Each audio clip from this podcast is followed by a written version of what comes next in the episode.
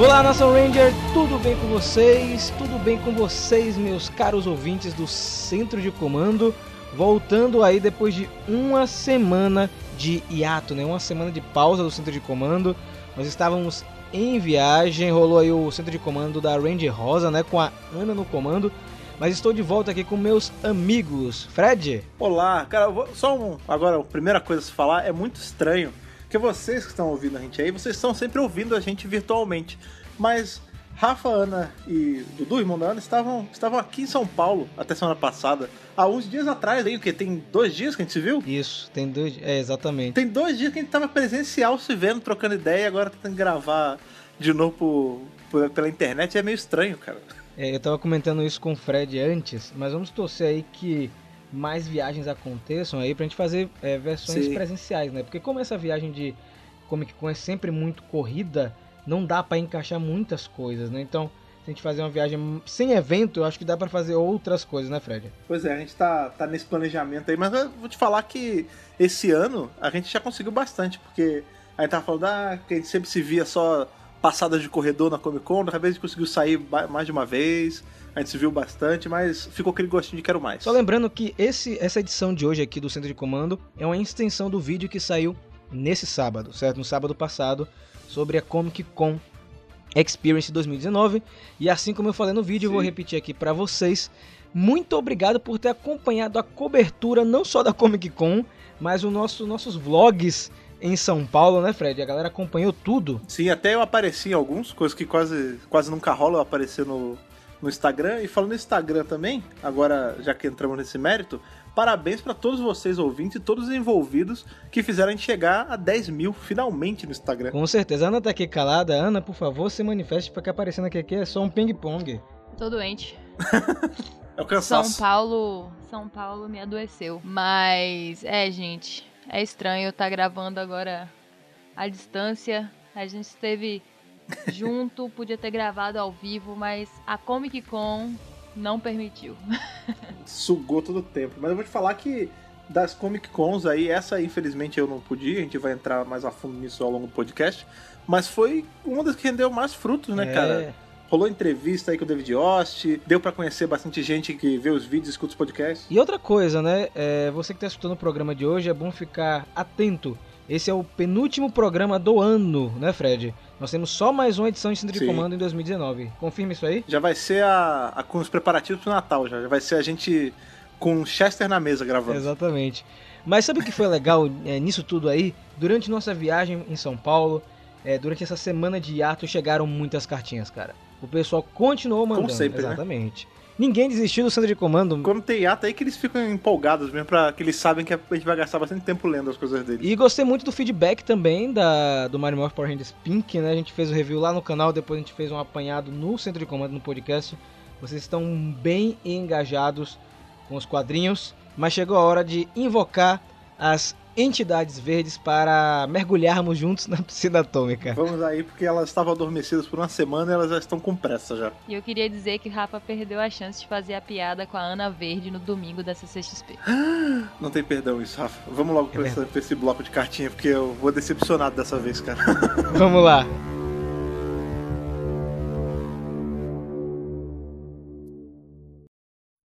Stop, whoa, yes, wait a minute, Mr. Postman.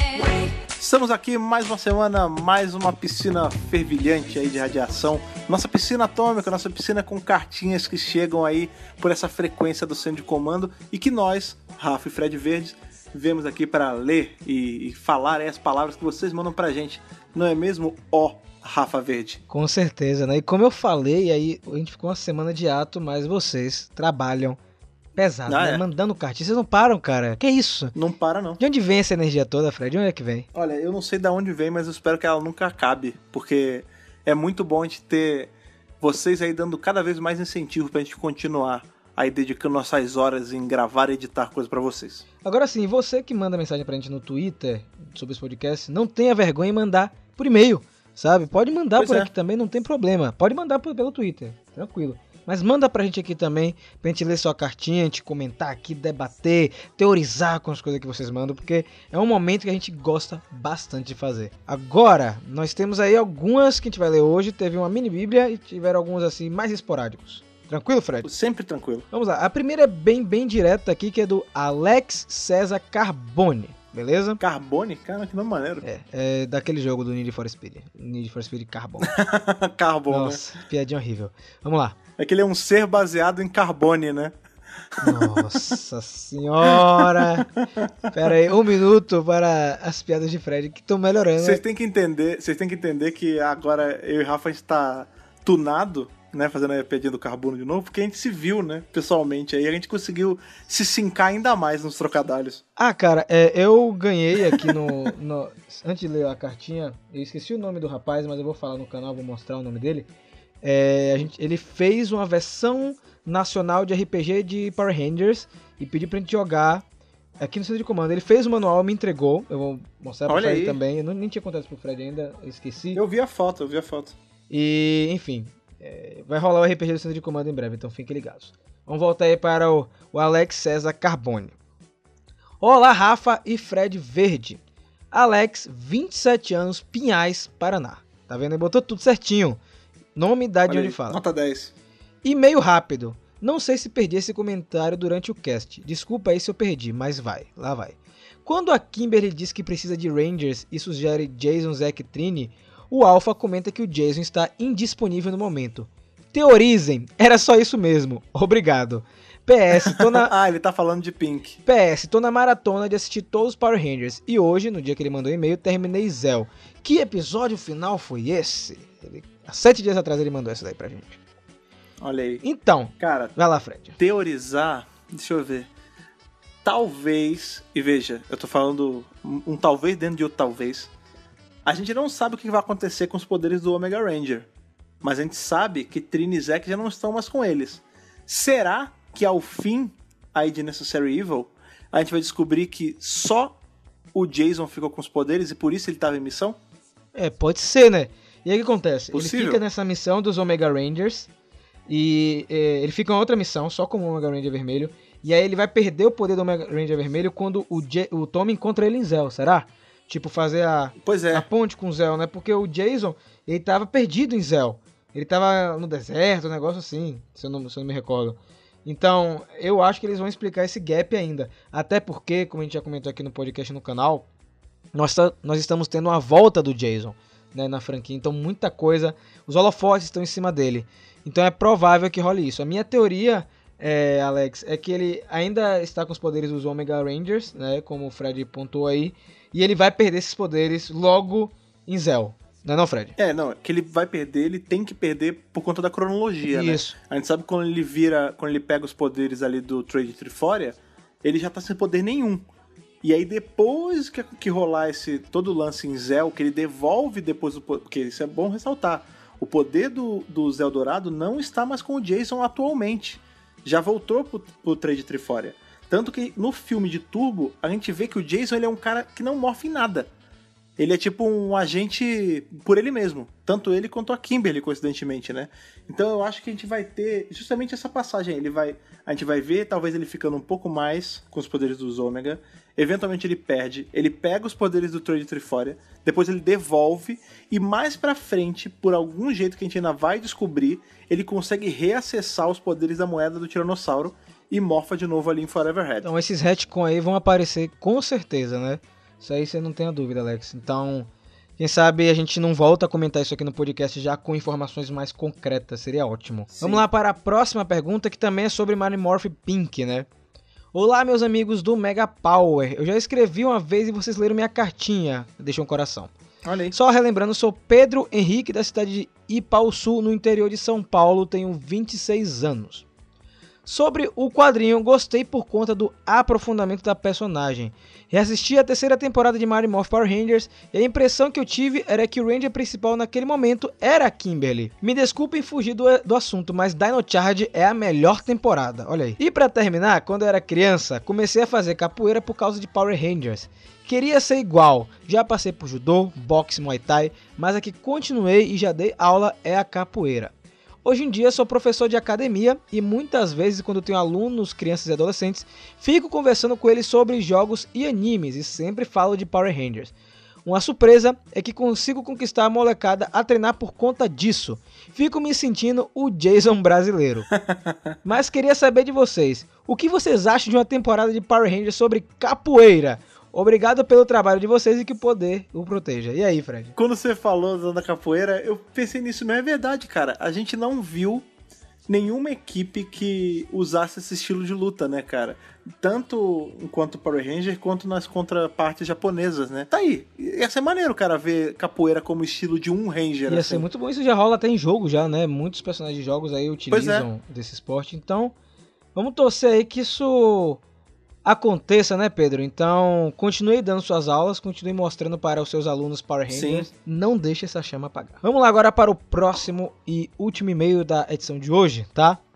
Também sobre a edição 36 que foi de Mario Morph Pink. E aí, meu povo, de boas na rede de morfagem? Sempre. Sou Rômulo Timóteo, eu tenho 24 anos, sou arqueólogo e artista nas horas vagas. Caraca, que é maneiro. arqueólogo, cara, que coisa louca. Que, que show. Eu sempre quis ser arqueólogo quando era criança por causa de Jurassic Park, imagine. Eu queria por causa de Indiana Jones. Olha aí. Tanto um quanto o outro não tem nada a ver com arqueólogo de verdade, né? Sim. sou de Raimundo Nonato, Piauí. Acho que sou o primeiro piauense a mandar uma cartinha. Será? Olha aí, acho que é mesmo. Então um abraço aí pro pessoal de Piauí que tá mandando aí Sim. cartinha pra gente. Grande abraço. Tem um tempo que eu tô querendo mandar a carta. Acho que desde o segundo ou terceiro programa, não me lembro bem. Mas sempre fico com preguiça de digitar e acabo esquecendo. Mas me senti na obrigação de mandar uma cartinha depois de ouvir que vocês estavam no topo dos meus podcasts mais ouvidos desse ano. Foram mais Ó. de 3.848 minutos escutando vocês. Já tô até me sentindo íntimo. Olha aí, Fred. Aliás, isso um parênteses também a se fazer. Muito obrigado a todos vocês que são nossos ouvintes que postaram aí ah, os raps de 2019, né, do Spotify, com o centro de comando tanto como o primeiro, quanto fazendo parte da lista, né, cara?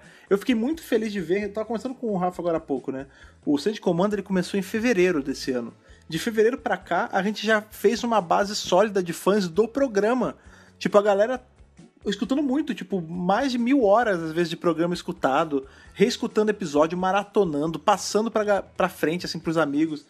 De verdade, muito obrigado mesmo, cara. Muito obrigado. É muito tempo, viu? É muito tempo ouvindo essas vozes. Pois é. Essas vozes marotas aí.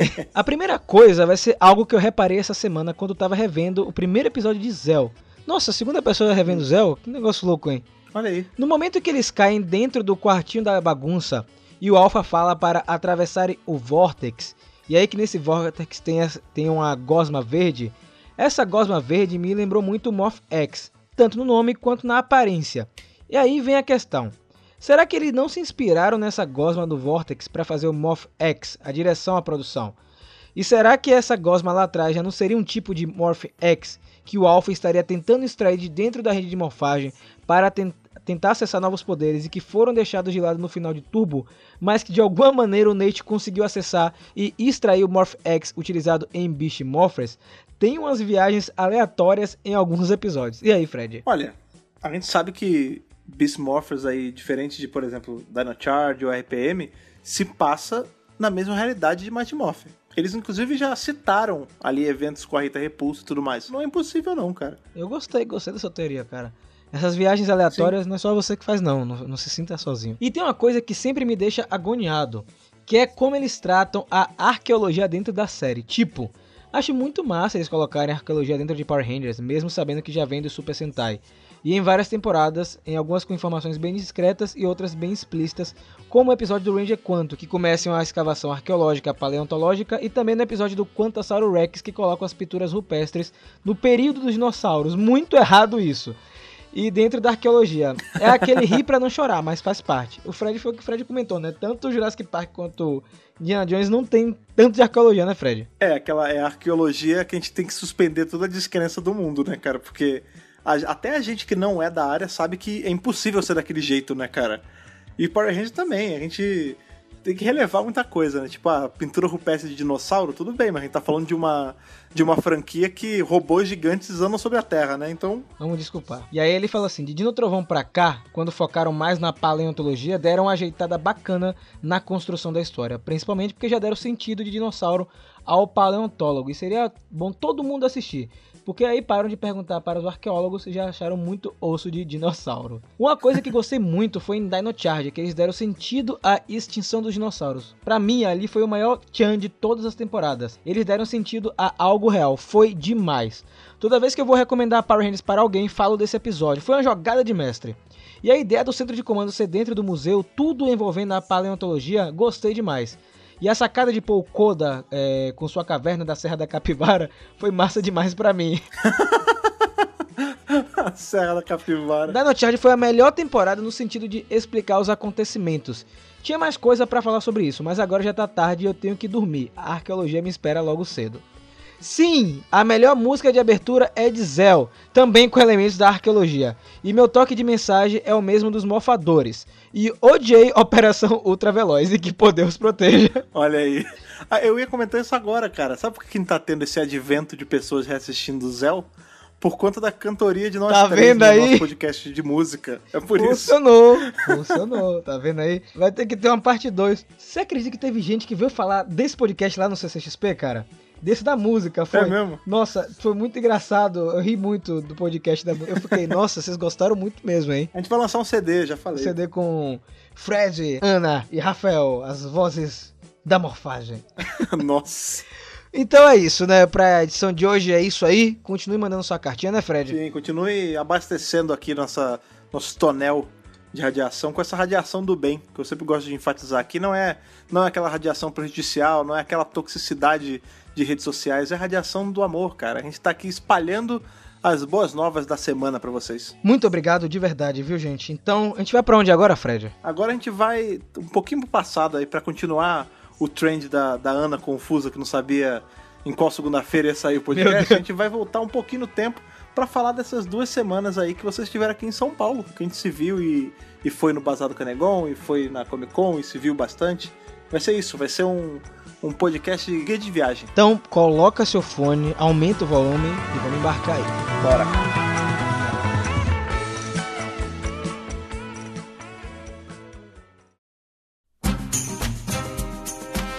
Então, meus amigos, é, viajar pra São Paulo, pra mim e pra Ana, é sempre uma grande aventura, né? A gente sempre reserva aí o finalzinho do ano pra chegar aí na- nas terras de onde o Fred mora, né? O Fred é do Rio, mas ele mora em São Paulo. Sim. E pra gente é sempre gratificante estar aí, porque boa parte do público do Mega Power é em- está em São Paulo, então tem muita gente que vem falar com a gente. Não tô desmerecendo nenhum outro estado, mas eu digo assim, o público mais forte é daí. Então, sempre quando a gente vai em São Paulo, nós somos bem recepcionados. E no primeiro dia, é, assim que a gente chegou, foi muito louco isso, porque a gente chegou em São Paulo no dia 1 de dezembro e fomos direto para o Bazar do Canegon, né? Que é um bazar que acontece todo domingo, todo primeiro domingo do mês, ou é o segundo, não lembro, lá em São Paulo. E é promovido pelo Ricardo Cruz. Esse bazar já tá fazendo esse convite há bastante tempo, né? Pra gente ir lá, conhecer. Pra quem não conhece, o Ricardo Cruz é um dos grandes nomes aí do cenário de Tokusatsu nacional, né? Cantou no Jump Project, que fez a abertura de One Punch Man da segunda temporada. Hunter vs Hunter tem um canal muito bacana no YouTube. E foi o primeiro momento que a gente se encontrou. Eu, Ana, o Fred e o Dudu, que é lá do Mega Hero. E foi muito legal. E aí, Fred? Cara, eu vou te falar que eu, né, eu já acompanhava o trabalho do Ricardo já há um tempo aí pelas internets, mas eu nunca tinha tido o prazer de conversar ao vivo com ele e eu fiquei impressionado como ele é um cara simplão, assim, ele é gente como a gente, que você pensa, né? Ah, o cara já foi lá pro Japão, morou não sei quanto tempo lá fora e já gravou com um monte de cara grande que a gente cresceu escutando também. Ah, o cara vai ser meio estrela. Não, é. Eu não, tô pra ver alguém tão humildão quanto o Ricardo, chamou a gente pra ir lá na, na sala onde ele grava, que tem aquela coleção. O Rapa até fez uns stories lá, uma coleção da inveja em qualquer fã de, de Ultraman, de Godzilla, tinha tudo ali, cara. Tinha Nossa, eu fiquei babando, parecia cachorro vendo aquelas máquinas de frango, sabe? Tava. tá- ali era sinistro, cara. E aí deu pra fazer. Foi, foi bem bacana, assim, deu pra conversar com o cara, deu pra. Deu pra fazer stories, foi, foi uma experiência bem legal. E também foi bacana porque nesse, no Bazar do Canegon, a gente conheceu alguns ouvintes aqui do Centro de Comando, né? Porque como eu não fui na Comic Con, eu acabei conhecendo a galera pelas beiradas. E logo de cara, quando eu cheguei, eu já fui recepcionado por um ouvinte nosso, me abraçou e tal. Achei bem bacana também. É, eu é, foi a primeira vez que eu acho que o Ricardo sabia que eu existia, né? Tipo assim, de verdade mesmo. Mas eu já tinha me encontrado com ele nos Anime Friends da vida, em São Paulo, Ah. porque antes de eu viajar pra ir pra CCXP, era viagem certa na minha vida, era meio do ano Anime Friends. E eu sempre achei ele muito simpático. Eu já tirei várias fotos com ele e ele sempre foi muito solícito. Então, é, conversar ali, né? Ali no, no bazar, mais, mais tranquilo. É, é bem interessante ver isso, exatamente o que o Fred apontou, mas assim, não me surpreendi tanto, porque já tinha tido outras, outros encontros que também foram tranquilos com ele, passam energia muito boa. É uma vibe bem legal. É, e foi bem legal, assim, pra mim o que, o que eu mais achei incrível nesse lance do bazar foi alguém disponibilizar esse espaço todo mês pra Pois que é. ele aconteça, porque aqui em Salvador é tão difícil a gente conseguir algo assim, um espaço que disponibilize pra você fazer algum evento cultural que não seja é, algo assim mais do mesmo, sabe? Você fazer, por exemplo, um bazar de tokusatsu, que é, É bem algo específico, né? bem específico. E a casa é bem, assim, bem legal, antiga, com vários É. espaços pra você aproveitar. Então, eu fiquei assim, na verdade, sabe, vidrada nisso, assim, meu Deus, gente, eu só queria um espaço desse também pra fazer evento. É, eu vou te falar, eu tava. Quando a gente tava pra ir, né? Eu fui dar uma, uma olhada se tinha alguém falando no Twitter sobre, pelo que eu vi, parece que o Bazar no Canegon, apesar dele ser, obviamente, né, voltado pra Tokusatsu, ele também tem algumas edições especiais, assim, porque eu vi que parece que teve uma de Sailor Moon também. Sim, sim, Eu não, sei se era, eu não sei se era porque tinha alguma coisa a ver com Patrine e colocar no Sailor Moon no meio, mas tem um- temas correlatos, assim, eu eu achei, achei bem bacana. Mas ainda falando sobre o Ricardo, eu, engraçado, porque ele vê vocês, ele vê o- os belos rostos aí de, de Rafiana. Mas eu não sei se ele escuta o podcast, porque né, vocês bem sabem que eu só apareço por meio de voz, mas caso ele escute, sinta-se convidado aí pra participar de um centro de comando quando a gente resolver falar de, de qualquer coisa. Olha aí, convite feito pro Ricardo. Esse lance que você falou do Bazar ter temas, é verdade. É, inclusive, o que a gente foi é, foi temático de Natal, né? Teve uma ceia, ah, teve episódio de Tokusatsu natalinos, e eu tava acompanhando a evolução do Bazar, né? Eu tava vendo vídeos, fotos, e segundo o que consta lá do pessoal, essa foi a edição que deu mais gente e teve mais coisa vendendo, né? Tinha muito produto de Tokusatsu, cara. Tinha até o Lightning Collection perdido lá. Isso, tinha muita coisa. Chegando ao ponto do no final lá do, do evento, né? O Ricardo ele anunciou um projeto novo que ele vai fazer com o Hiroshi Watari, né? Tipo uma tour de Tokusatsu no Japão. E ele também comentou que existe a possibilidade do Bazar do Canegon virar um evento maior. Porque já não tá cabendo mais ali. Tinha muita gente, vocês não fazem ideia de como é que tava. Gente saindo pela escada, a gente, tava, a gente ficou lá embaixo um, um tempo porque tava muito cheio. Isso é legal porque mostra como a comunidade de Tokusatsu ela é carente para se encontrar, né? Você tem encontros aí de, de anime, você tem encontros de Star Wars, Doctor Who, né? E assim, são fandoms que estão mais em evidência, né? A mídia dá muito mais destaque para esses fandoms. E o fandom de Tokusatsu sempre foi um fandom mais underground, eu coloco algumas aspas ali. Então, quando tem um evento desse tipo, sendo ele pequeno ou não, a galera comparece em peso, sabe? É. E eu vou dizer uma coisa assim, não tô desmerecendo nenhum outro tipo de encontro, mas quando eu tô num espaço como esse, eu me sinto em casa, sabe? Porque assim, todo mundo gosta da mesma coisa. É, não que nos outros encontros não, não role disso, mas com Tokusatsu é diferente, justa, acho que justamente por, por ser não tão recorrente quanto os outros. Não sei se vocês concordam comigo. É, acaba que a gente sempre fala que a gente luta pra não ser assim, né? A gente luta pra não ser tão nicho, mas a verdade é que é o nicho do nicho que você falou, é, ah, tem muito encontro de galera que curte anime, curte cultura japonesa, e geralmente nesses encontros ou eventos maiores, enfim, tipo Anime Friends da vida, tem um pequeno espaço dedicado a Tokusatsu. Uma galera é tipo a separação da separação. né? Eu acho que ele entra meio que você falou de Doctor Who como um exemplo do que é grande, mas é gozado, porque eu sempre coloquei eles no mesmo balaio. Tanto que eu tenho aquela brincadeira que eu falo que Doctor Who é um tokusatsu britânico. E é mesmo que na minha pegada, assim, tipo, é sempre um grupo que, por exemplo, cabe numa casa. A casa lota? Lota, mas é aquilo, é aquele grupo ali seleto de pessoas que tá sempre no- com a mesma vibe de querer falar daquele assunto o tempo todo e nem sempre tem espaço. É, e é gostoso, foi o que você falou, é legal você ver que tem. Você consegue juntar a galera, aglomerar com um pensamento só, assim, tipo, ah, todos eles ali Ah, uns gostam mais de Ultraman, uns gostam mais de Godzilla, uns gostam mais de, sei lá, de Sentai ou de Kamen Rider, mas no fundo, no fundo, todo mundo gosta da mesma pegada de coisa, assim. Eu, é, é realmente bem legal, assim. E assim, é, como o Fred falou, quando nós chegamos lá, é, como era um, um, um encontro mais voltado pra galera mais velha mesmo, né? Que são as pessoas que acompanham o Ricardo Cruz, eu não esperava que iam ter pessoas lá dentro que acompanham o Mega Power Brasil nas, em todas as suas mídias, né? Então a gente Sim. foi muito bem recepcionado lá, a gente ganhou umas lembrancinhas que eu vou mostrar no canal. É, E é legal ver o carinho. Eu Acho que foi ali nesse primeiro dia de São Paulo que a gente começou a ver como mudou muito é, o Mega Power Brasil é, na visão das outras pessoas, né? Porque toda vez que a gente vai em São Paulo, a gente sempre vai no final do ano. Então, ou o canal cresceu um pouco mais, ou a fanpage, ou o Instagram, agora o centro de comando, então mais gente está sendo atingida com essa onda Z, né, do Zordon. Então, eu fiquei muito contente é, em um evento que praticamente é voltado mais para o tokusatsu japonês, terem fãs é, de versões americanas, ter- terem fãs de Power Rangers. Então, foi muito legal estar lá, mesmo um pouco cansado da viagem, porque a gente chegou no hotel, despachou as coisas, fizemos algumas comprinhas e fomos direto pro bazar para encontrar o Fred e o Ricardo. Mas foi muito, muito legal. É, uma coisa que, eu, que rolou lá, que assim, foi. Não rolou, não aconteceu, mas a gente presenciou, que achei bem bacana, é que não tinha só gente de São Paulo, cidade de São Paulo. Isso também é importante falar. Teve. Eu não vou lembrar o nome do rapaz agora, que, se eu não me engano, foi até o rapaz que deu o, a Ranger Rosa de presente pra Ana.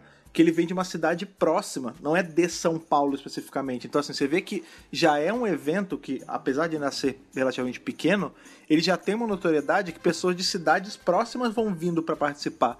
Então, assim, tem tudo pra realmente virar uma coisa maior. E, e quando virar, cara, eu espero que seja logo, porque eu achei muito maneiro, assim. Tem um potencial de ser um baita evento gigante mesmo.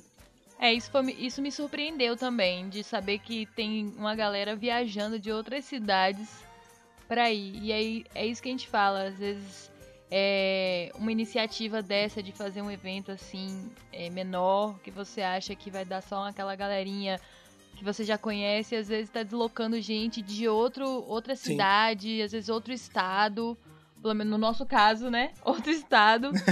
e assim, é, é muito legal você ver que um projeto tá chegando nesse alcance. Então aí, se eles forem realmente transformar num evento maior, já tem potencial. Pois é, tem um filme que eu gosto muito, chama Campo dos Sonhos.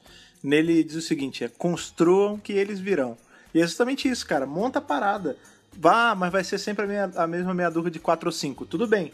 Primeiro vai ser 4 ou 5, depois esse- esses 4 ou 5 vão contar pra mais 4 ou 5. Quando você vê, acontece, está acontecendo de vir pessoas de outros lugares e tal pra prestigiar. Mas falando em surpresa, já que esse podcast ele né, não é review, não é nada, a gente tá só fazendo um log de viagem aí dos meninos aqui e também da- dos nossos encontros, né? Então eu vou falar, já que a falou de surpresa, eu vou falar de uma surpresa ruim.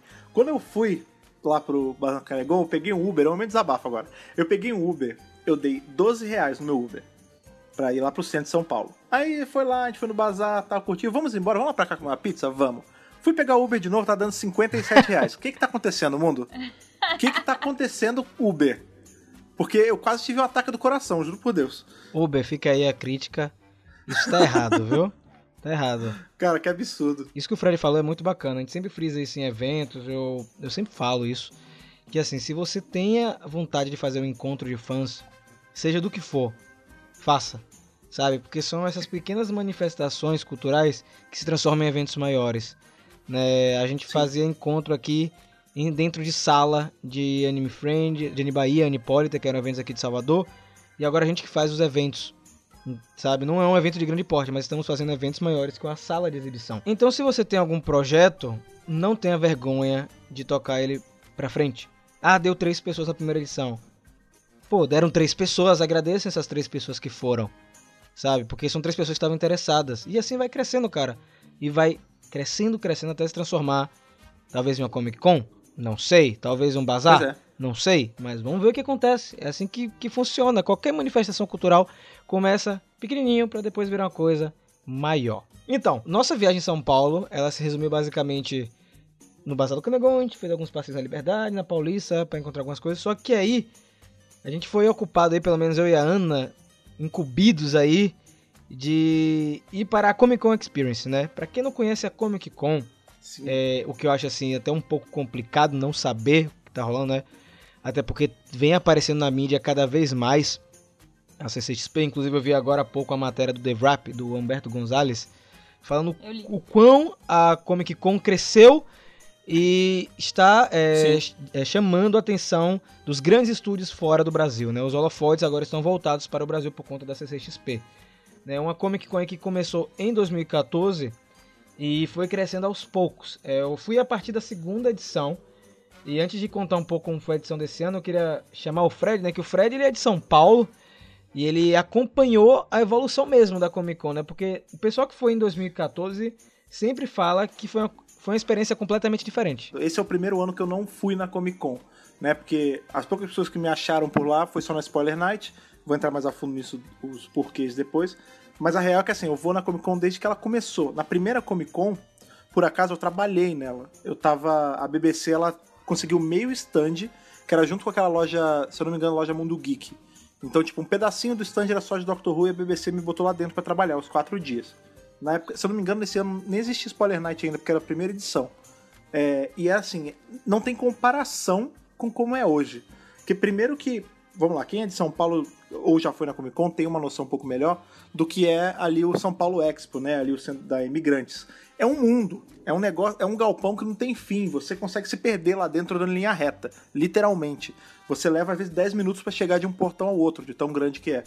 No primeiro ano, se tinha um terço ou um quarto daquilo era muito. Não existia aquele estacionamento gigante, era tudo um monte de cascalho ali, os carros ficavam no tempo. E o espaço pra Comic Con mesmo era um pedacinho, a ponto de, nesse ano, nesse primeiro ano em, em específico, como eu tava lá trabalhando com a BBC, é, e era o ano das- dos flash mobs, né? Tudo era flash mob. E aí a BBC pediu pra. Tanto pra mim quanto pra Thaís, né? Na época não era minha esposa, mas pra minha esposa, pra gente fazer, organizar um flash mob ali com os fãs de Doctor Who. E o, o espaço, eu não sei se era porque. Bem, tinha muita gente. é, a gente vê que nesses espaços assim você encontra muito fã de qualquer coisa. E o espaço era tão pequeno que a gente travou umas passagens, assim, tipo, era tanta gente em tão pouco espaço que a gente travou, tipo, um corredor inteiro. Hoje em dia, pra você parar um corredor inteiro é impossível com um grupo só de fãs, né? Você vê que cada ano que passa parece que vai nascendo mais gente e vai enchendo mais aquele lugar. Mas imaginem isso, imaginem o potencial de pessoas que tem hoje num negócio que é um quarto do espaço, sabe? E aí você vai vendo que cada ano que passa eles vão melhorando alguma coisa, melhora o estacionamento, aumenta um pouco mais o espaço, os corredores vão ficando mais largos, os stands vão ficando maiores. Porém, a gente também vê que parece que eles não. Todo ano que tem, eles não esperam a quantidade de gente que vai, porque o espaço fica maior e parece que vai ficando cada vez mais cheio, né? A ponto de esse ano teve gente que falou que não tá conseguindo transitar, né? Nos corredores. E eles estão É imensos. isso. É... A experiência de estar num evento desse porte, acho que é- sempre foi o sonho do nerd mesmo, né? Eu não gosto nem de rotular nerd, geek, Sim. enfim. É o fã daquele que consome elementos da cultura pop, seja gibi, é, mangá, enfim. Whatever, né? Então a Comic Con sempre foi o sonho de você estar em um local é, rodeado de pessoas que gostam das mesmas coisas que você gosta. E a gente sempre foi acostumado aqui no Brasil, é, a gente passou por um longo período, acho que quase duas décadas ou, ou duas décadas, com o mesmo tipo de evento, né? O evento de anime em colégio, depois foi crescendo para alguns centros de convenções, como o Sana e o Supercon, mas eram eventos que ainda focavam no público otaku, né, que eles, que eles gostam de chamar, no público é, da cultura pop oriental. Né? O Brasil, é, acontece isso, aconteceu isso com o Brasil por quê? Porque o Brasil é, consome muito é, cultura oriental, cultura japonesa, anime, tokusatsu, filmes, etc. Então, É, isso é histórico, né? Isso é histórico. a maior colônia japonesa do planeta. Então todos os eventos de con que nós tivemos nessas duas décadas aí são eventos nesse porte, desse modelo, né?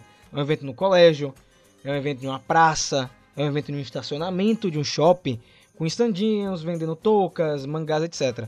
E a nossa experiência em uma convenção era só essa, a gente só conhecia isso. Né? A gente só tinha isso pra, pra ir. E aí a gente teve o Anime Friends que cresceu, né? Se destacou, o Sun, o Supercon, eventos que polarizaram lá no- nos seus respectivos estados e começaram a chamar atenção. Só que o que acontece? Com o advento da internet, cada vez mais a galera, redes sociais, etc, etc, passaram a ter contato com as Comic Cons de fora. Nossa, San Diego Comic Con, New York Comic Con, o que são essas coisas, né? O que são esses stands, esses painéis com atores? Como assim é, um ator de uma série? Como assim o Superman veio? É, o Batman, o elenco de Star Wars. E aí isso despertou que aqui no Brasil a gente precisava ter um evento desse tipo, né? Então a Comic Con ela vem, ela veio, né, para ela plantou uma semente. É, e aí em 2014, como o Fred falou, essa edição de 2014 já é bem diferente que muito evento de cultura oriental que a gente já teve aqui no Brasil, Sim. né? Todo mundo que foi falou isso. E aí foi crescendo, cara. Foi crescendo muito. Sabe, nós estamos aí na quinta edição, sexta edição da, da CCXP, na verdade. E como o Fred falou, só crescendo. Né? Eu só torço que daqui pra frente eles entendam que o público também tá crescendo muito. E isso também Pois se deve é. a um fator muito importante. Nós só temos uma Comic Con grande. Era isso, eu ia entrar nesse. em dois aspectos, na verdade. Um que assim, a gente. É muito engraçado você ver a aceitação das empresas à Comic Con. Porque quando eu passo um paralelo aí com a primeira edição de todas, você contava nos dedos as empresas grandes de marcas abertas, por exemplo, é, loja de camisa, loja de sapato, esse negócio que nessa Comic Con tinha de muito. Ninguém tava levando fé na Comic Con na primeira edição, entendeu? Era muito maior, era um, era um jeito que a gente nunca tinha visto. Mas, por exemplo, que não tinha um galpão gigantesco da Netflix, entendeu? As empresas ainda estavam aprendendo a, tipo, peraí, será que dá pra confiar? Será que vai valer a pena investir nisso aqui? É uma coisa muito nova no Brasil. E aí deu certo no primeiro ano, foi tudo muito bem, foi tudo muito bom. No segundo foi vindo cada vez mais, cada vez mais. E isso tá gerando uma coisa que é até meio estranha. A gente até tava conversando sobre isso antes de vocês chegarem, se eu não me engano. Que nesse ano a gente tava tendo estande de coisas que não tinham nem relação com esse universo nerd, geek, enfim, o rótulo que você quiser dar. Tipo, tinha estande de coisa de futebol americano, tinha estande da Ering, tinha. O- A Riachuelo já tem uns anos que tem, mas tinha, tinha um da Havaiana, Tinha tinha leves. várias coisas, é, da leves, tipo, de marcas comuns. E aí, óbvio que isso também gera uma certa preocupação, que foi uma coisa que foi muito comentada esse ano. Até onde tá virando só um grande aglomerado de comércio. Tipo, e não só atrações. E aí, claro, isso é uma discussão à parte, assim, ah, será que vale a pena crescer tanto? Eu acho que vale crescer tanto, só que eu acho que não pode ficar monopolizado, que é uma coisa que infelizmente a gente vê que acontece aqui no Brasil. Tipo, que outra com de quadrinho a gente tem no Brasil? Como a Comic Con? Nenhuma. A gente viu que no, ali no primeiro ano, segundo ano, se não me engano, tinha a Brasil Comic Con que tava tentando e aí se envolveu um milhão de tretas e foi uma briga de uma com a outra, não sei o que. Quando viu, não tinha mais Brasil Comic Con, tinha só a CCXP e agora mantém-se só ela. Você tem, por exemplo, os eventos de anime sempre vão ter, vai ter um eventinho pequeno de quadrinho local, assim, em cada estado, mas grande a nível nacional, tem só a Comic Con. Tem só a, a Comic Con Experience, no caso. E não dá pra ser assim. Tanto que quando a gente tira aí a exemplo lá fora, dos Estados Unidos, que a gente estava comparando, a San Diego é gigantesca? Sim, mas a Nova York também é gigantesca. Tem a Dallas Comic Con, tem, a, tem vários estados tem Comic Cons de escala gigantesca. E eu acho que é isso que precisa aqui no Brasil. Porque a partir do momento que você tem só uma controlando aquilo, ela não, ela não se vê, entre aspas, forçada a melhorar. Porque assim, ah, e daí que eu tô colocando mais gente do que cabe aqui? Só tem eu fazendo? Qual é a minha concorrência, entendeu?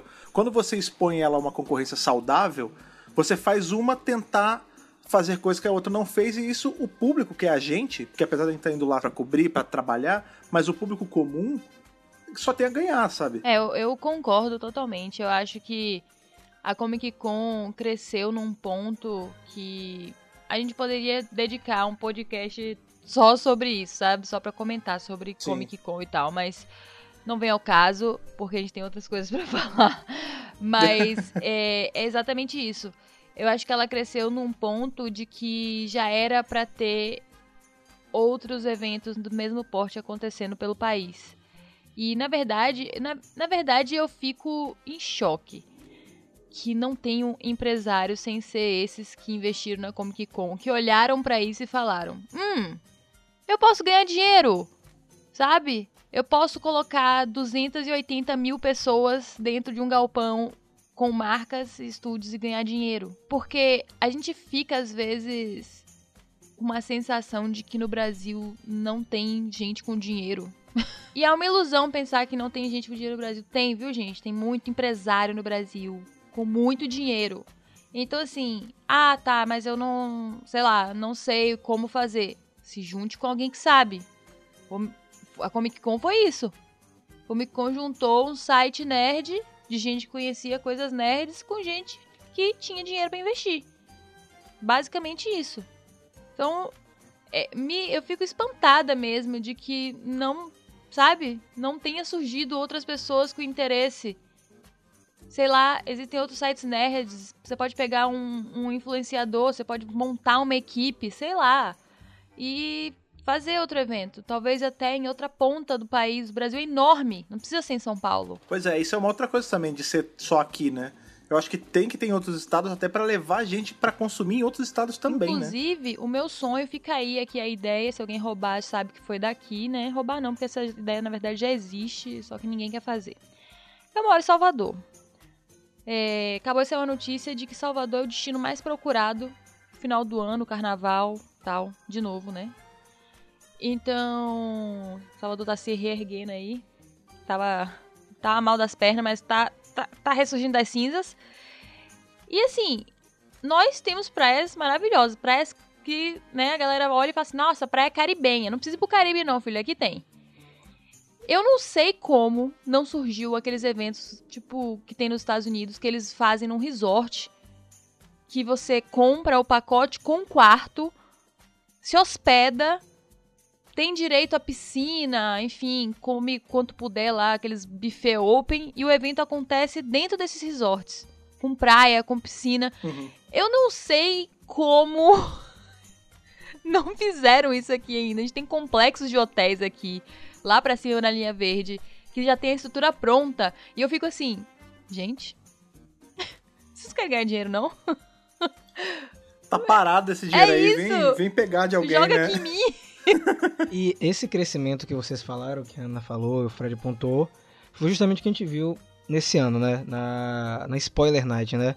O que acontece? A Spoiler Night é um dia que a Comic Con oferece, que era para ser um dia limitado, para as pessoas terem um- justamente um spoiler do que vai ser a Comic Con. E para minha surpresa, esse ano diferente de 2018, é que a Spoiler Night estava muito cheia. Né? Já estava acontecendo muita coisa. E foi nesse dia justamente que o Fred foi o Fred só foi esse dia da Spoiler Night, envolvido aí em um trabalho muito legal com o pessoal aí da BBC da Globoplay com o Doctor Who. E a gente já viu de cara como seria os outros dias. Aquilo ali foi um, uma prévia de como seria os outros dias da Comic Con, né? A quinta e a sexta foram assim bem pesados, principalmente a quinta-feira. E a partir da sexta foi diluindo estranhamente. Sexta, sábado e domingo estavam razoavelmente é, tranquilos de você circular no evento. Não sei se porque o pessoal tava tentando pegar os painéis, né? Porque tiveram muitos painéis grandiosos na edição desse ano, né? Teve Marvel, teve Star Wars, teve Netflix, então a galera quis pegar os painéis, então ficou mais fácil de circular. E na Spoiler Night a gente viu que mudou muita coisa, né? A gente tinha stand aí de SBT, que era uma coisa que nunca teve. O Ivo Holanda era atração. É, eu tirei uma foto com a Evolanda. O Ivo Holanda Eu tirei uma foto com a atração, Evolanda, nem postei bicho. ainda. E é interessante que, tipo, teve um stand da SBT num evento que foi patrocinado pela Globo, né? É crossover. É, véi. É o crossover no Comic Con. É pra provar o slogan que eles estão usando agora, né? Porque de uns anos pra cá o slogan da Comic Con é para todos os mundos, Tá né? aí? um negócio assim. Exatamente. Então, não tem, não tem crossover maior no Brasil do que SBT e Globo, Tem cara. que ser. E sabe o que é interessante? Eu tava reclamando muito dessas marcas é, estarem participando do evento. Só que a gente, indo nos stands, a gente percebe uma coisa que eu venho acompanhando em revistas de licenciamento. Essas empresas que nunca tiveram nenhuma ligação com o nicho nerd estão tentando abocanhar uma parte do mercado, né? A Leve estava vendendo camisas de Star Wars. São camisas mais caras, mas estava vendendo camisas de Star Wars. Né? A Hering estava vendendo roupas, várias roupas nerds. Tinha de caça-fantasmas, tinha de tubarão, tinha umas camisas maravilhosas, né? O stand da Havaianas estava sensacional, cara. Tinha uma Millennium Falcon em cima e várias sandálias de Linda, inclusive. vários temas. Então, as empresas, é, por mais que elas sejam de coisas que a gente diria algum tempo atrás diferente do que a gente gosta de consumir, elas estão tentando se aproximar do público, óbvio por dinheiro. Mas quanto mais tem produto desse tipo, a gente agradece, cara. Porque assim, é, quando eu ia imaginar que a gente ia ter tanta camisa, por exemplo, de Star Wars ou Caça-Fantasmas, né? Camisa de É. Super Mario, assim a rodo, como tá tendo agora. Camisa de Power Rangers. Então, são coisas que a gente não esperava é, há 10, 15 anos atrás. Então, quanto mais essas marcas se interessam no Há mercado net, cinco melhor. anos atrás. É, há 5 anos atrás, exatamente, 5 anos atrás. É. Porque assim, mudou muito. Eu lembro que eu li um artigo da Riachuelo logo depois da primeira Comic Con que eles participaram.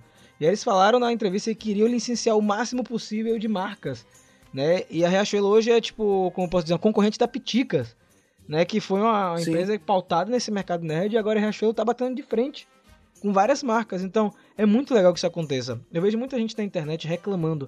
Nossa, agora todo mundo quer ser nerd, né? O nerd cool. Mas isso é legal, gente. Quanto mais material, fica melhor pra gente. É, cara, você tem que, você tem que pensar que assim, em- quando a, a loja, sei lá, Riachuelo, que é uma loja de, de norme, chega e faz uma camisa nerd, esse cara, o cara que não é, que é só um normezão tentando pagar de nerd, ele vai comprar no- uma vez e não vai comprar mais, mas ela vai estar lá pra você comprar sempre que você quiser, cara. Tipo, quanto mais as empresas encherem o olho pra tentar trazer coisa pra todo mundo, quem aproveita é a gente, Eu entendeu? vou tra- jogar isso pra gente aqui, Fred, pra Power Rangers. Power Rangers precisa se tornar uma marca popular de novo. Só vai Claro, dar certo claro. Power Rangers nos cinemas se se popularizar. Então, é, não fique com raiva se aquele seu vizinho que nunca gostou de Power Rangers vai assistir o filme. É importante que ele vá assistir o filme. É importante que ele assista Sim, Beast claro. Morphers ou tenha interesse em pegar um quadrinho pra ler. Porque são essas pessoas que vão ajudar a marca a crescer, tá? Quem imaginar que Homem de Ferro ia virar um herói popular, né? Tão popular como tá agora. Quem imaginar que Star Wars ia alcançar é, lugares dif- tão diferentes, tantos públicos diferentes. Então, Power Rangers precisa disso. Então, acho que a Comic Con ela serve para despertar o interesse das grandes empresas, para que o mercado fique aquecido aqui, o mercado nerd. Por que bomba qualquer coisa nerd lá fora? Porque tem tanta Comic Con lá, gente. A San Diego Comic Con é um evento que para, para tudo. Tem hotéis, vários hotéis. A cidade para. né? é, San Diego, cidade. é, Isso tem eventos acontecendo fora da San Diego Comic Con.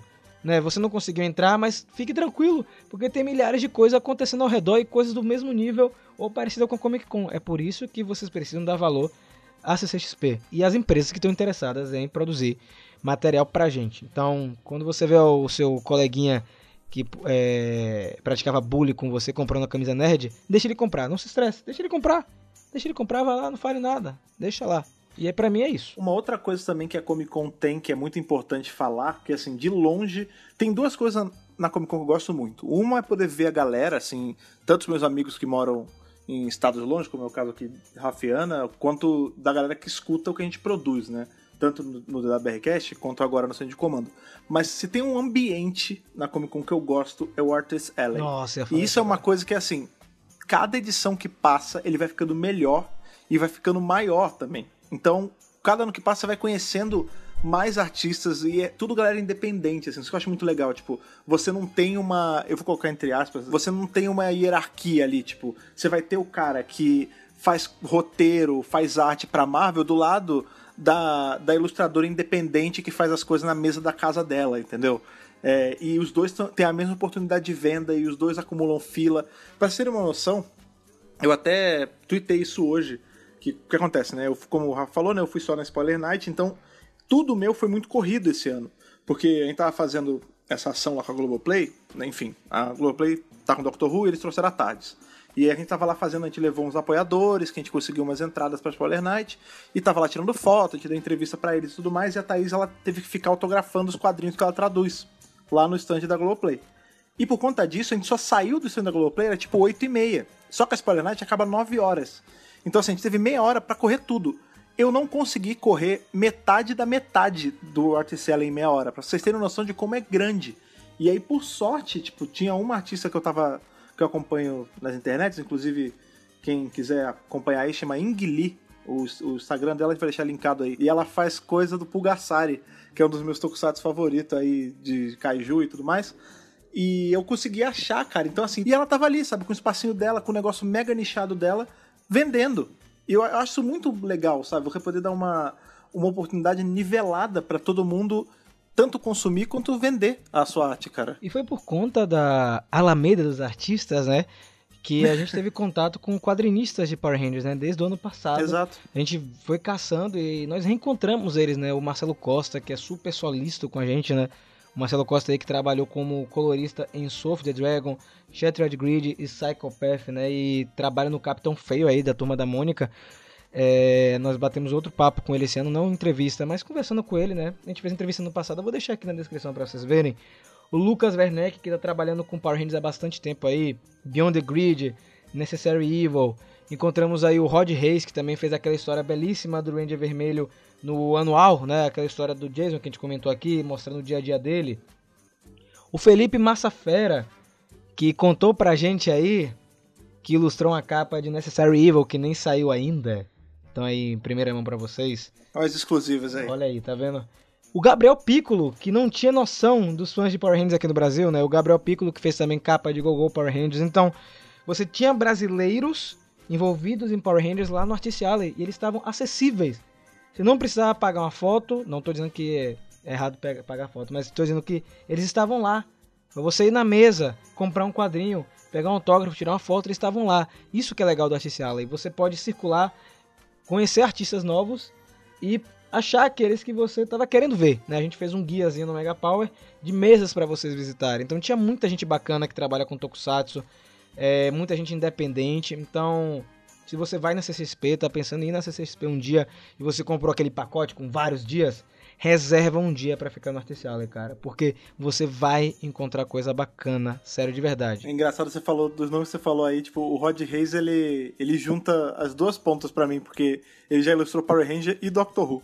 Inclusive, ele sempre tem coisa das- dos dois, assim, pra vender. Sim, De tinha. print. Tinha Star Wars também, o cara. Gente, é, É. muito legal, porque são brasileiros, você consegue trocar um papo super tranquilo. E essas pessoas, que é o que eu citei aqui, quando a gente fala de Power Rangers, elas se animam bastante, né? Eles ficam muito empolgados. Engraçado que o Massafera, a gente tava na mesa do lado, Que era do Rod. que era do Rod, exatamente. E aí Rafa tava comprando um print e tal. E aí. Não sei porquê. A gente tava elogiando, eu acho, as artes dele. Porque ele faz uns Cavaleiros do Zodíaco lá. Meu Deus do céu, gente, é muito lindo. Dá vontade de você passar a mão em todos. Mas.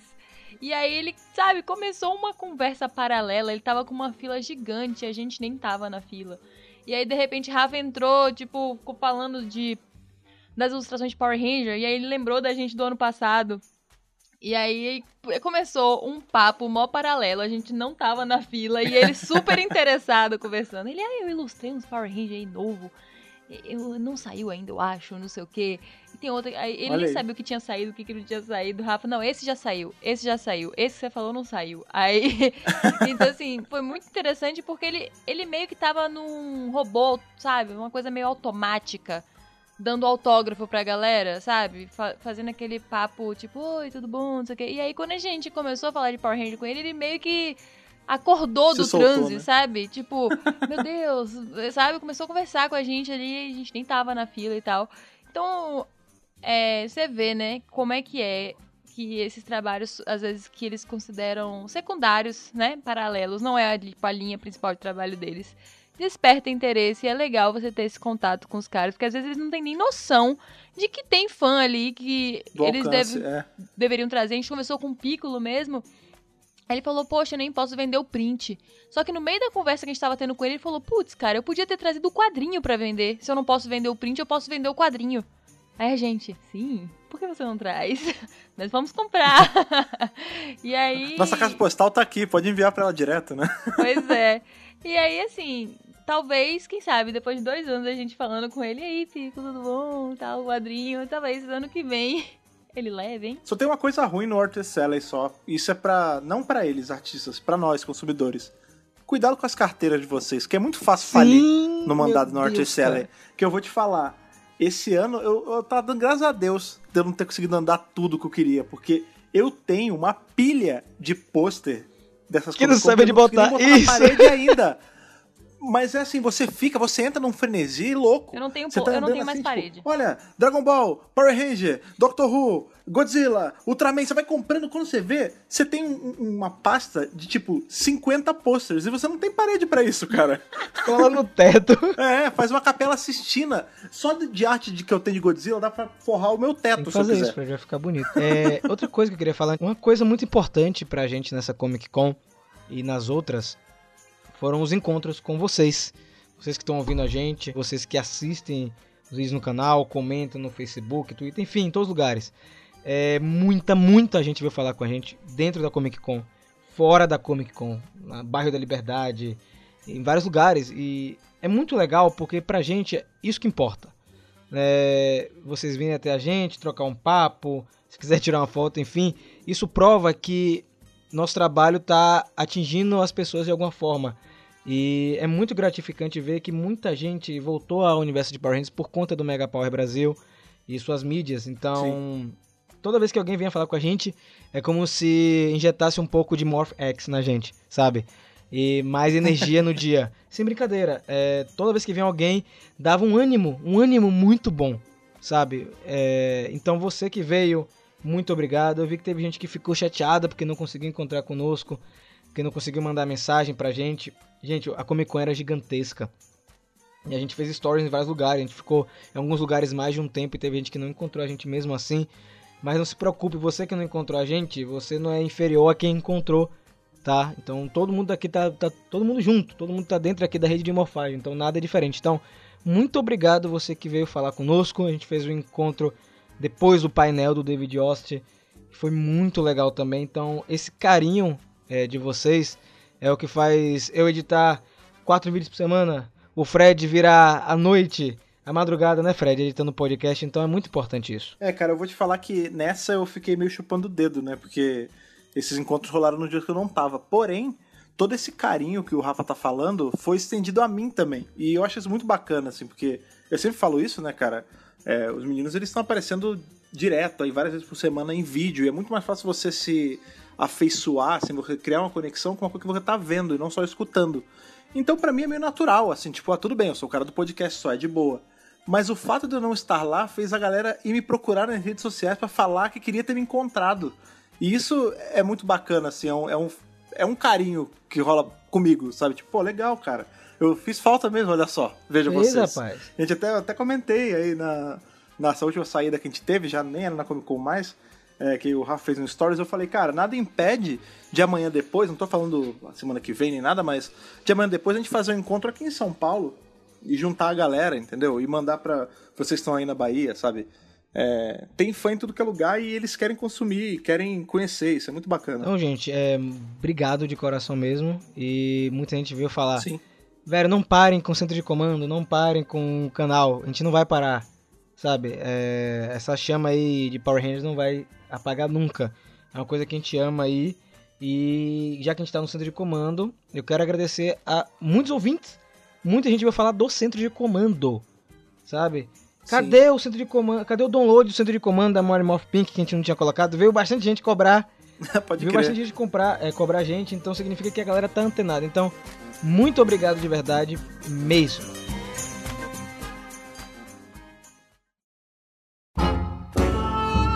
Então, toda Comic Con, desde a segunda, vem um Ranger. Isso virou a marca registrada da Comic Con, né? 2014 veio o Steve Cardenas, ou 2015 veio o Steve Cardenas. 2016 veio o elenco do filme de 2017. Em 2017 veio o Al St. John. E em 2018 veio cinco Rangers, né? Veio uma galera. E aí esse ano vinha o Jason David Frank. Existia todo um alvoroço em cima disso aí, né? E aí, é, em 45 do segundo tempo, ele cancela. Só que aí a Comic Con foi mais Pá, rápida pá, pá. e anunciou um ator de peso, que foi o David Austin, né? O David Austin aí que faz o Billy em Mario Power Rangers, já esteve aqui no Brasil, no Rio de Janeiro, se não me engano foi Curitiba ou Rio, me corrijam aí, e foi a primeira vez dele em São Paulo. Então, nós temos aí Rangers desde a segunda edição da Comic Con, e teve essa troca, muita gente ficou chateada, teve gente que ficou chateada, teve gente que só descobriu na hora do evento, veio falar com a gente. Cadê o Jason David Frank? Eu falei, rapaz, ele não tá aqui não. Tá aqui. Você tá daqui- procurando pela cor errada, é azul que você tem que procurar, É não a azul. verde. Mas foi muito legal conhecer o David Ost. Assim, o Billy é um dos, se não o meu range favorito de Mary Morphin. Não era quando eu era mais novo, foi com ao decorrer dos anos que eu passei a simpatizar com o personagem e com o ator, né? O ator ele é muito presente na comunidade, é uma pessoa super legal de conversar, é, ele defende várias causas aí Sim. na internet para quem acompanha as redes sociais do David Ost. E ele foi confirmado na Comic Con é, com todos os dias de evento em autógrafo. E no sábado, no domingo, teve um painel no Auditório Ultra. E eu fiquei muito contente que foi no Auditório Ultra, porque ano passado o painel dos Rangers foi no Auditório Cinemark. O Auditório Cinemark ele é muito disputado. E colocaram os Rangers entre o painel de Stranger Things e acho Game of Thrones. Então, quem tava no painel não ia embora. Então, acabou que os nossos Rangers tiveram só 14 minutos de painel e eu tava torcendo para que o David Yost fosse colocado no auditório Ultra. E foi muito legal o painel. A gente vai postar alguns pedaços na internet. É, Foi basicamente aquele tipo de bate-papo de Comic Con, né? Perguntando o que ele tá fazendo hoje em dia. Perguntaram sobre o filme de 95, aquele filme que, fe- que o Fred Aquele filme maravilhoso. Enfim, né? Ele falou bem desse filme. ele falou bem desse filme. Eu, eu sei que ele, Ele falou, falou, bem, falou. Tá vendo? falou, é só falou. você. Porque tá sozinho nessa, Rafa. Você Mas ele, ó, ele falou mal da. que, que fica, re- fica repetida essa, essa blasfêmia só que o filme é ruim. Ó, mas ele falou mal da armadura porque não era muito legal de vestir. Ah. disse que era desconfortável. Proteção tem seus, tem seus ossos do ofício, né, cara? É assim mesmo. E queria parabenizar também ao Bruno, o Bruno aí que já participou do centro de comando, né? O Bruno lá do Sim. The Enemy, do Omelete, que mediou o bate-papo. Se você não escutou o centro de comando com ele, eu vou deixar aqui na, na descrição do post, né? Ele mediou muito bem o bate-papo. Tivemos perguntas de coisas recentes, como Beast Morphers, né? Só que aí, o que acontece? A gente entrevistou o David Ost um dia antes do evento. Isso foi muito maneiro. É, a Ana entrevistou ele um dia antes do evento, a gente foi lá. Foi muito legal. Agradecer também ao Adriano aí do For Fun Fest por ter feito também essa ponte com a gente. E eu não vou revelar muito, porque a entrevista ainda não saiu, mas teve uma pergunta específica sobre os quadrinhos. Né, da Boom Studios, ele gosta, gostou muito do- da- dos quadrinhos, da versão do Billy. E no painel, no, no domingo, alguém da plateia perguntou sobre os quadrinhos. E aí veio o grande lance. Ele tava perguntando os quadrinhos e ele falou: Ah, aqui no Brasil tem um, um pessoal que faz review dos quadrinhos, Olha aí. que é o Mega cara, Power Brasil. isso é Imagine a minha cara e a Diana na hora. Foi assim. um choque. E Então- ele apontou pra gente, porque a gente tava bem na frente. Então ele falou assim: são vocês, né? Aí a gente. Nossa, isso é muito maneiro, cara. E agora é David Yost esse que a gente pode dizer que literalmente veste a camisa, né? Por que ele isso, tá com a camisa do Squad do Poder lá com ele, azul com ele. Botou foto no, no Stories, deve estar usando em casa esse negócio. E A, a, a energia do Squad do Poder tá lá com o homem, cara. Imagine.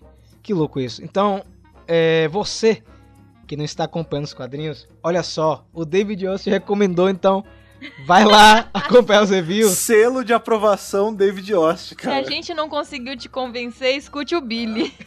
não é não, cara? E ele foi super simpático, solícito com a gente, vocês vão ver isso na entrevista, não quero dar nenhum spoiler. Só que aí aconteceu um negócio. Isso foi Tava no- surpreendente. Eu tava no Twitter, de boa. Nave- navegando, scrollando lá, né? E aí aparece a Megan Camarena. Quem é a Megan Camarena, Fred? A Megan Camarena é a nossa Ranger rosa de Hyperforce, cara. É a Chloe de Hyperforce. Então, esse ano, olha que louco. A gente teve confirmado um Ranger, que era o caso era o David Oss, Ranger azul e tudo mais. Mas a gente teve dois. Porque a Megan Camarena, né, pra quem não sabe, ela não é só a nossa Ranger aí dessa temporada de RPG, ela é youtuber também. E ela tem um canal gigantinho lá fora. E acontece que a Warner, a Warner, mesmo a Warner que trouxe aí o painel da Mulher Maravilha, pagou para ela vir cobrir todo o lance da Mulher Maravilha aqui no Brasil. Pagou da estadia, a passagem, a tudo. também, né? É, da Aves de Rapina também, exatamente. E aí ela veio cobrir o troço inteiro. Só que ela não postou em lugar nenhum. Aí eu tô em casa, né? De novo, não fui na Comic Con, né? Rolaram as coisas aqui em casa, eu não pude ir. O Rafa tava lá e fala: Olha isso aqui. E me manda o link e ela botando uma, um videozinho desses. Um de vlog, Twitter. né? É um vlog dela penteando o cabelo em São Paulo, tipo no hotel. Aí eu falei, meu Deus, como, como assim? Aí taca nós três a mandar mensagem pra ela no Twitter, tipo, "Ô, você vai estar amanhã, a gente quer te entrevistar e tal, mas infelizmente não rolou. E ela esteve no domingo também, porque o domingo foi Pois dia é. do painel de Mulher Maravilha. Eu cacei com a Ana lá na Comic Con pra ver se a gente tirava alguma foto, alguma coisa assim. Mas como ela tava trabalhando pra Warner, é, parceria mesmo, ela ficou provavelmente mais tempo em camarim, em algum espaço, em vez de estar circulando direto, né?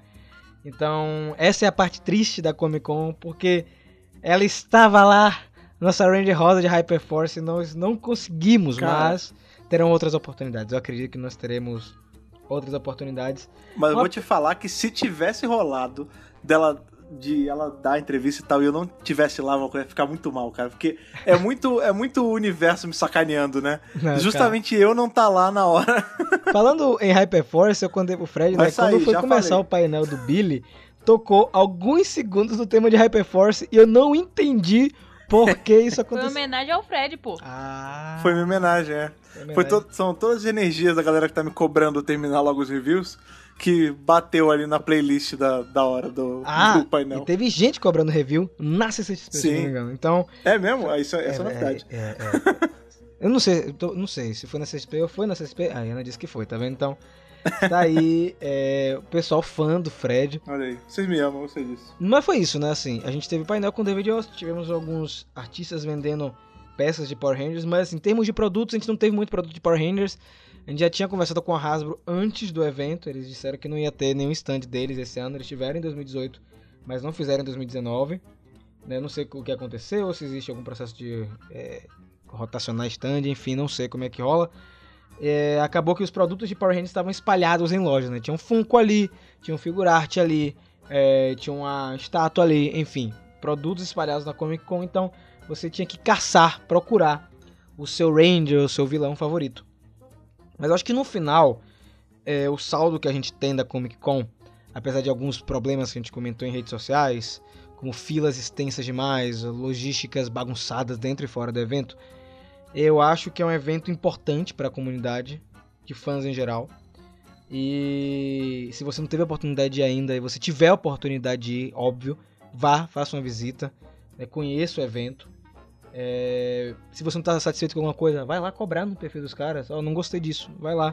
Porque é assim que melhora as coisas. Então você tem que apontar, ó, isso aqui foi bom, isso aqui não foi legal. Então o saldo desse ano foi super positivo por conta de vocês. Vocês que vieram falar conosco, vocês que acompanham o nosso trabalho, ao David Ost que entrevistou, que deu entrevista pra gente na verdade. E Megan, você vacilou. Você vacilou. Você sumiu. Você sumiu!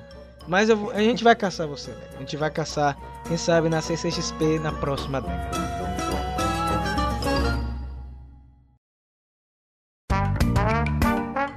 Então depois aí dessa, dessa nossa semana de, de hiato, semana com muitas aventuras, foi um final de semana, dois finais de semana muito bacana, que eu pude estar aí com meus amigos aí, revendo os ao vivo.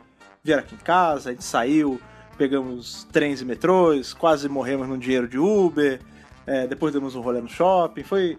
Eu, eu falo que assim, pra mim, o, o, que, o que dá de melhor assim, nesses eventos na Comic Con e tudo mais é poder rever minha galera. E esse ano não foi diferente, foi muito pelo contrário, foi até bem melhor. Mas a gente quer saber de vocês que foram no evento, vocês que estavam por lá na Comic Con ou estavam no Bazar do Canegon, que escutam a gente, como foi, qual o review de vocês sobre esses eventos? Ou caso você não tenha ido, talvez você tenha ficado chupando o dedo que nem eu, fiquei em casa só vendo as fotos que Rafa e Ana postavam. Tão afim de já ir se programando para ano que vem, porque ano que vem a gente já pode fazer aí o mega encontrão no centro de comando, com todo mundo tá a gente já vai estar com mais de um ano de, de podcast, aí vai ser um negócio grandão. Contem aí pra gente, contem o parecer de vocês sobre eventos grandes e como vocês imaginam um evento ficando cada vez melhor. Para isso, vocês já sabem, é só mandar aquela sua cartinha radioativa que você manda por onde mesmo, Ana? Muito fácil, gente.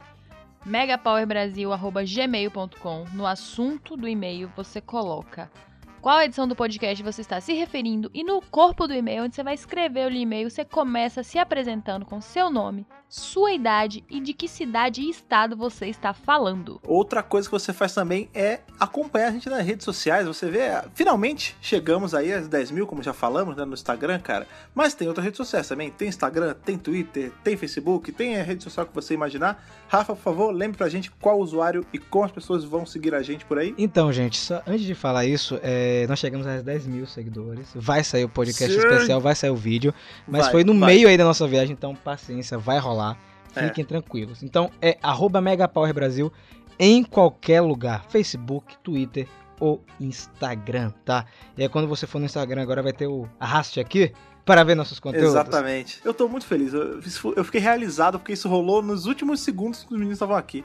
A gente tava no shopping comendo e bateu 10 mil. Foi, tava 999. 9. É, cara, foi, foi muito bom, cara. Foi um, um esforço que valeu e se você tá nesse primeiro 10 mil, meus parabéns, você estava no primeiro grande grupo. Se você não está ainda, vá lá fazer parte, porque estamos rumo aos 20 mil a partir de agora. Então, vá lá, siga, não deixe de ficar antenado em tudo que a gente está postando. Para ficar antenado no centro de comando em específico, você sabe, é só você ir no seu feed de preferência, pega o RSS, joga no seu agregador de preferência, ou acompanha pelo iTunes, ou pelo Google Podcast ou pelo Spotify, não interessa. O que interessa é você estar seguindo ou se inscrevendo para na hora que sair podcast, na hora que sair de comando, você já recebe e já começa aí a ouvir nossas vozes na sua cabeça toda segunda-feira. Com certeza. Meus amigos, muito obrigado por mais uma edição aí. Muito obrigado pela sua audiência e pelo carinho que vocês têm com o Mega Power. Vamos aqui para a próxima segunda, né? A próxima segunda com a última edição do Centro de Comando do ano. Então nos vemos muito em breve e que o poder o proteja.